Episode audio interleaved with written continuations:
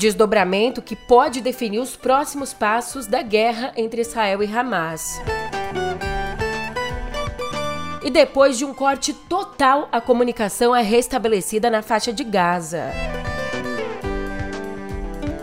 Por fim, já aqui no Brasil, Alckmin vai no sentido contrário de Lula e declara apoio a Tabata Amaral na disputa pela Prefeitura de São Paulo.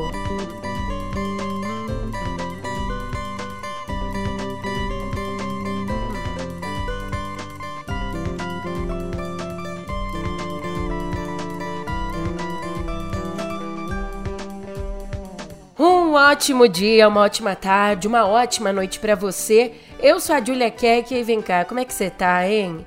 Eu espero mesmo que o seu dia seja maravilhoso, porque do lado de cá as notícias não estão nada fáceis.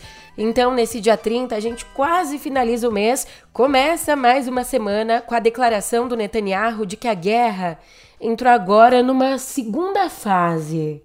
E eu já te explico melhor no pé do ouvido. Vamos juntos.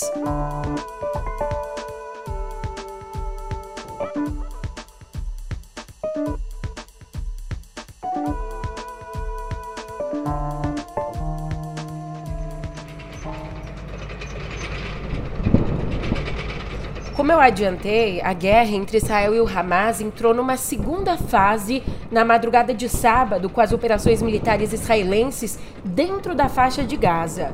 Numa entrevista coletiva, o primeiro-ministro Benjamin Netanyahu voltou a recomendar que a população palestina deixe o norte do território, onde estão concentradas as operações.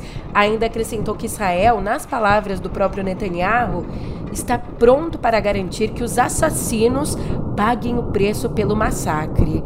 Ele diz isso em referência aos atentados do Hamas no dia 7 de outubro, que deixaram 1.400 mortos em Israel e mais de 200 reféns em poder do grupo. Netanyahu completou dizendo que a guerra em Gaza será longa.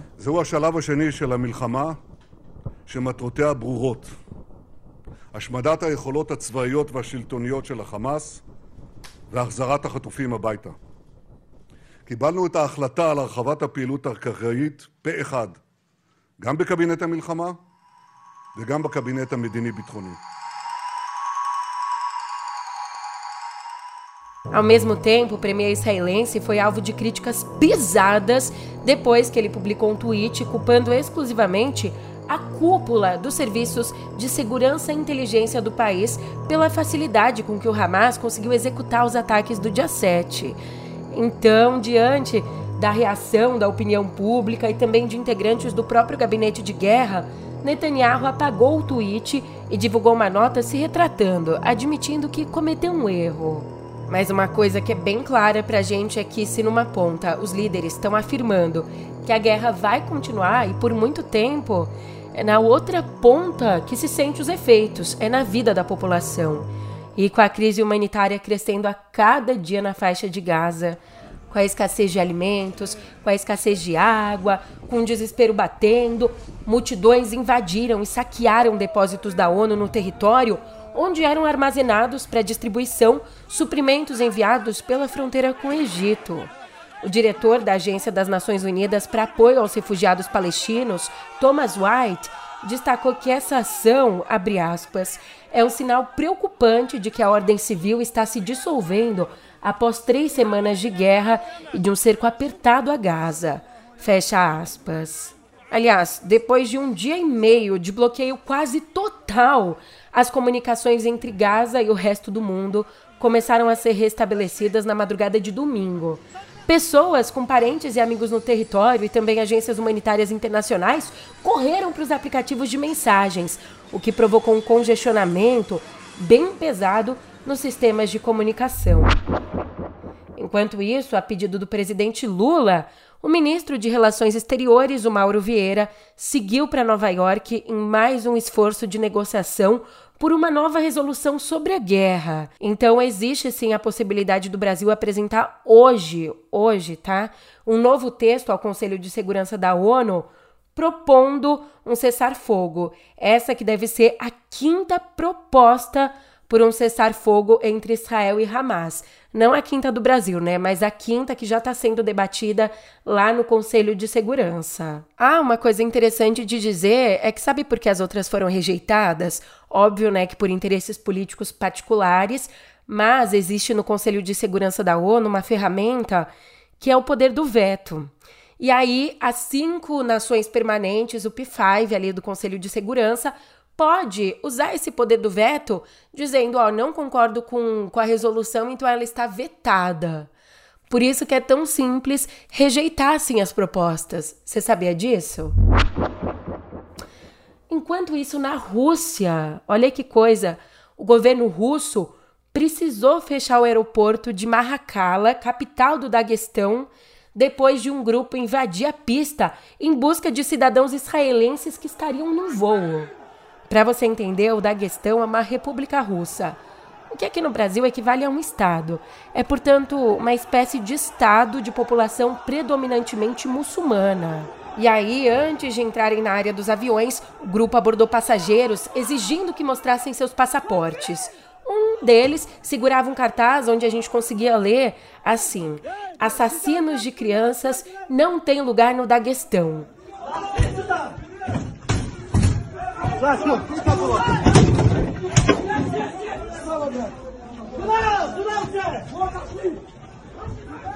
Segundo a autoridade aérea russa, um voo vindo de Tel Aviv fez uma escala técnica em Mahakala, a caminho de Moscou, e o governo israelense pediu à Rússia que proteja seus cidadãos.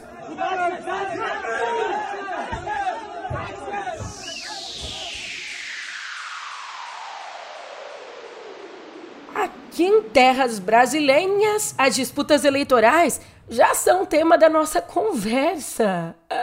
Isso porque, por mais que o PT e o próprio Lula já tenham firmado o compromisso de apoiar a candidatura do Guilherme Boulos, que é do PSOL, à Prefeitura de São Paulo no ano que vem, mesmo com esse compromisso firmado, o vice-presidente Geraldo Alckmin sinalizou apoio à pré-candidata do partido dele, do PSB, a dona Tabata Amaral. E num discurso ali na Assembleia Legislativa de São Paulo, no sábado, Alckmin disse que a deputada federal representa a novidade, a verdadeira mudança, e disse também que o PSB pode mudar a vida da população de São Paulo.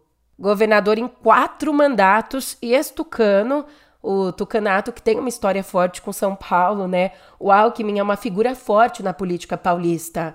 Atualmente, a gente vê que a Tabata aparece em 3º lugar em pesquisas eleitorais, atrás do Boulos e do atual prefeito Ricardo Nunes, do MDB. Apesar da resistência inicial do PT a Boulos, Lula dobrou o partido, conseguiu dobrar e disse que vai participar ativamente da campanha do Boulos.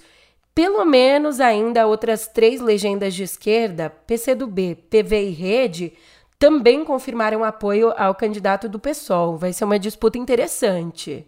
Mas também tem disputa interessante e acirrada no Congresso.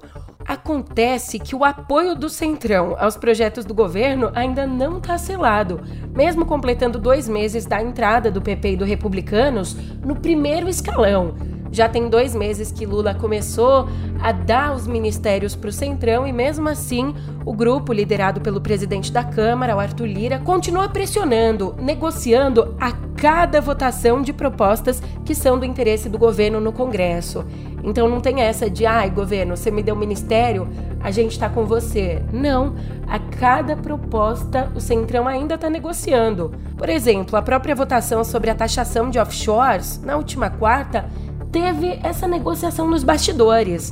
A aprovação da proposta só veio depois que Lula entregou ao grupo o comando da Caixa. E o Centrão não para por aí. Cobra mais cargos antes mesmo de aprovar de vez essa pauta que é prioritária do ministro da Fazenda, o Haddad. O Lula, enquanto isso, ele adota uma estratégia de negociações arrastadas e a conta-gotas. Segundo articuladores do presidente, essa tática do petista de postergar ao máximo as entregas acontece porque o governo ainda não conta com uma base parlamentar fiel. Complicado. Bem, para fechar aqui a nossa editoria de política, uma despedida. Morreu no sábado, aos 100 anos, Antônio Tito Costa, Ele foi prefeito de São Bernardo pelo MDB quando aconteceram as grandes greves dos metalúrgicos lá nos anos 70.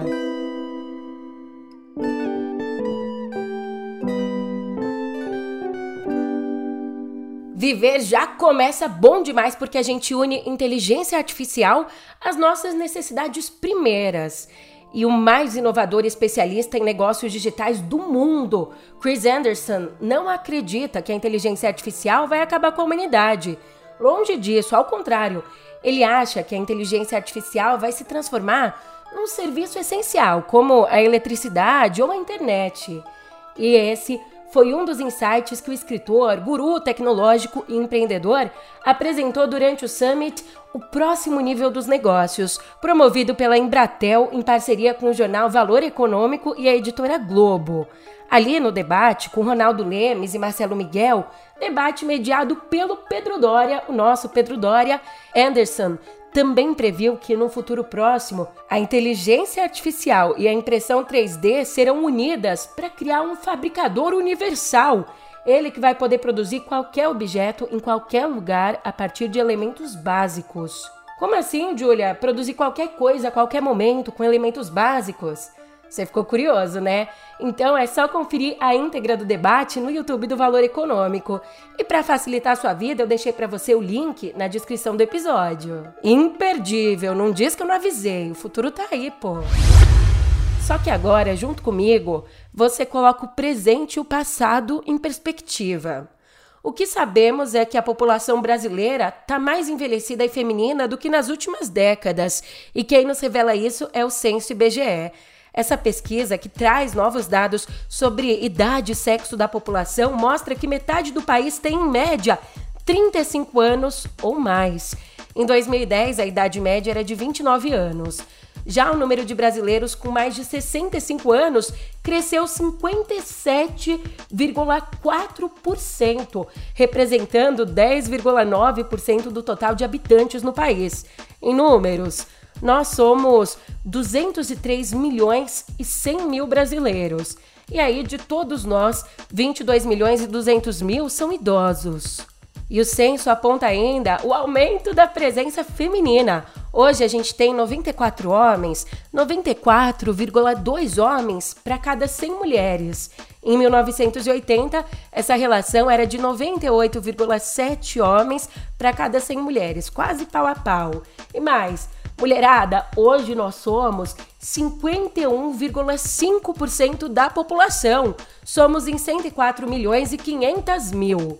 Uma coisa interessante que o IBGE aponta pra gente é que a mudança no perfil de idade da população brasileira, essa mudança é resultado do aumento da longevidade, ou seja, as pessoas estão vivendo mais tempo e, ao mesmo tempo, está acontecendo uma queda no número de filhos por mulher. As mulheres estão tendo menos filhos, portanto, a população está crescendo menos, enquanto as pessoas estão conseguindo, com os avanços tecnológicos, da medicina, estão conseguindo atingir uma idade maior. Ou seja, a gente está presenciando o fenômeno da pirâmide etária se invertendo, como aconteceu em vários países desenvolvidos. Só que o que eu acho mais doido é que nesses países, como a Itália, a Noruega, demorou muito para essa inversão acontecer. Então a sociedade, né, ela teve tempo para ir se moldando às necessidades da pirâmide de uma forma muito mais gradual, com novas formas de trabalho, etc, etc. Aqui esse processo está muito acelerado. Só para você ter uma ideia, em 1980, 40% da nossa população, quase metade, era composta por crianças e adolescentes, que hoje, né, são adultos, adultos que trabalham, movimentam toda a engrenagem. Só que como que isso vai ser no futuro? É de se pensar, porque agora os jovens não são nem 20% da nossa sociedade. As crianças e adolescentes são 19,8%. Trazendo um recorte temporal ainda mais próximo, em comparação com 2010, que foi logo ali, hoje a gente tem menos 5.800.000 crianças de 0 a 14 anos do que naquela época. A gente tem tempo para pensar sobre esses números, refletir, mas agora passemos para uma informação quente, de última hora e terrível. Ontem, a queda de um avião de pequeno porte matou 12 pessoas em Rio Branco, no Acre. A aeronave caiu perto do Aeroporto Internacional de Rio Branco e, segundo o governo do estado, estavam a bordo 6 homens, 3 mulheres e uma criança de 1 ano e 7 meses, além do piloto e copiloto. O voo era particular, da empresa Arte Táxi Aéreo, e ele decolou da capital acreana com destino a Envira, no Amazonas. Agora, a Agência Nacional de Aviação Civil e o Centro de Investigação e Prevenção de Acidentes Aeronáuticos vão investigar as causas do acidente.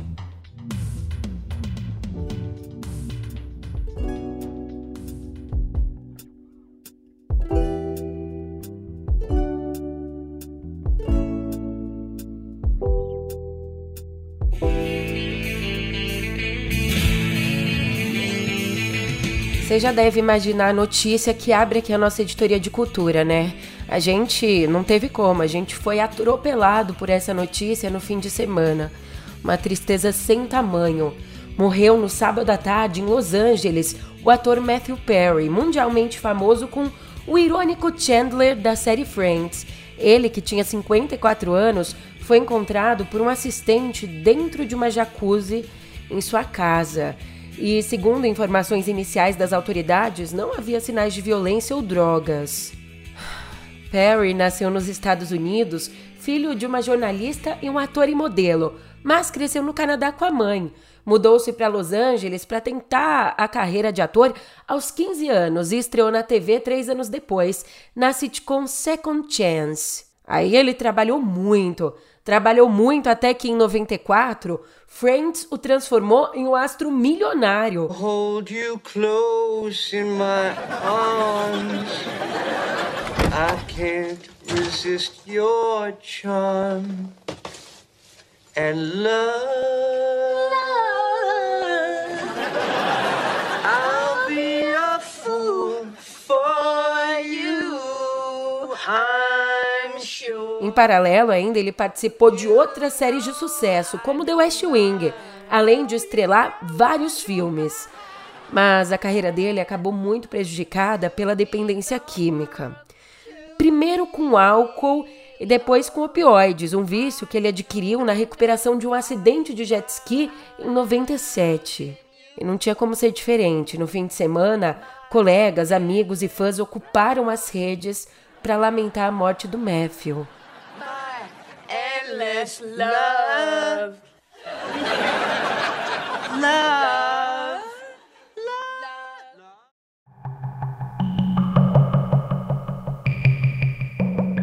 Agora a gente muda de informação e vai às prateleiras para conversar sobre um vencedor do Nobel de Literatura, o escritor Mário Vargas Llosa. Ele que lançou nessa quinta o último romance da carreira dele. Você acredita? Ele mesmo disse que vai ser o último. Estamos falando da obra Lhe Dedico-me Silêncio. Inclusive, numa nota ali no fim da obra, o Llosa escreve assim, abre aspas, acho que terminei este livro. Agora gostaria de escrever um ensaio sobre o Jean-Paul Sartre, que foi meu professor quando jovem. Será a última coisa que escreverei. Fecha aspas.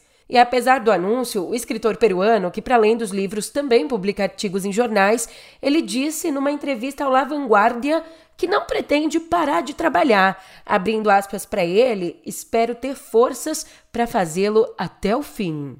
E mais um lançamento, na verdade um anúncio de lançamento, só que agora vindo do streaming. O Apple TV Plus anunciou a produção de uma série documental em 3 partes, interessantíssima. Sabe sobre o quê? Eu vou falar o nome e você já vai imaginar.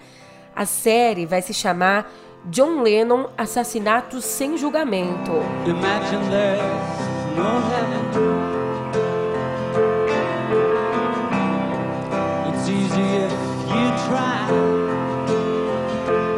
É isso mesmo, ainda sem data para estrear. A série documental vai trazer entrevistas exclusivas com testemunhas do assassinato do ícone e promete uma nova luz sobre a vida e sobre o crime. Crime que parou o mundo no dia 8 de dezembro de 1980, em Nova York. O mundo acordou hoje com uma notícia trágica. John Lennon, um dos Beatles, morreu assassinado. O crime foi no final da noite de ontem, em Nova York.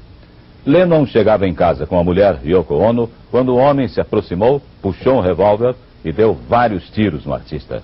E bem, o documentário mergulhou ainda em dados recebidos via a Lei de Liberdade de Informação do Departamento de Polícia de Nova York, do Conselho de Liberdade Condicional e do Escritório do Promotor Público. Lembrando que o anúncio dessa série documental vai de encontro com o lançamento de uma música inédita dos Beatles, Now and Then, que será lançada no dia 2 de novembro.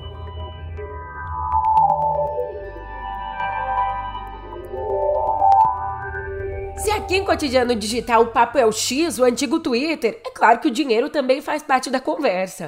Por isso eu te conto que a rede anunciou 2 novos planos de assinatura do serviço Premium, que até então era simplesmente conhecido como Twitter Blue.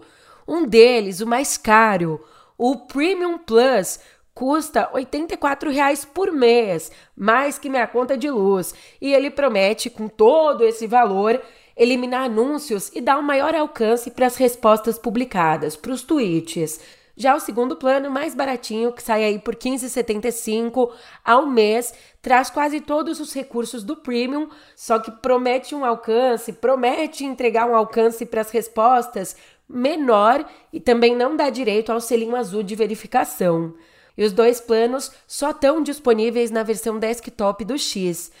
Mas, meu amigo, acredita em mim, eu tô falando aqui que se o papo é Twitter, automaticamente a grana entra em jogo. Eu tô falando e olha que eu nem participei dessa reunião aqui.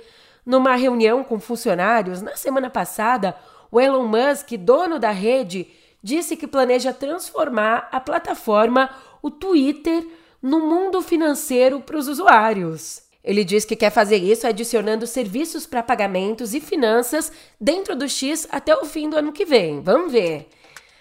O Google, por sua vez, o Google está pensando mais a longo prazo. Então, em sua mais recente aposta, nessa corrida pela inteligência artificial, o Google está com US$ 2 bilhões nas mãos para investir na startup Anthropic. Como é que vai acontecer esse investimento? Num primeiro momento, o Google deve aplicar 500 milhões nessa empresa de inteligência artificial generativa. Aí o resto, US$ 1,5 bilhão, vai ser investido com calma, ao longo do tempo. Julia, por que essa Anthropic vai receber 2 bilhões do Google? O que essa empresa tem de... Você entendeu, né? Eu te digo, então, criada por ex-executivos da OpenAI, do ChatGPT, ela, então, foi criada por ex-executivos da OpenAI, a Anthropic desenvolveu Cloud, uma inteligência generativa que é bem parecida com o ChatGPT. E além do Google, meu bem, ela tá bem mesmo. Outra gigante de tecnologia também vai investir na Anthropic. Em agosto, a Amazon anunciou um aporte de até US$ 4 bilhões nessa startup americana. Os caras estão valendo muito. Tanto que eu aproveito esse momento em alta para me despedir. Eu tô indo nessa, mas a gente se vê por aqui. Manda esse episódio para uma pessoa, 2, 3, por favor, me ajuda. E aí eu te espero aqui amanhã. Até lá!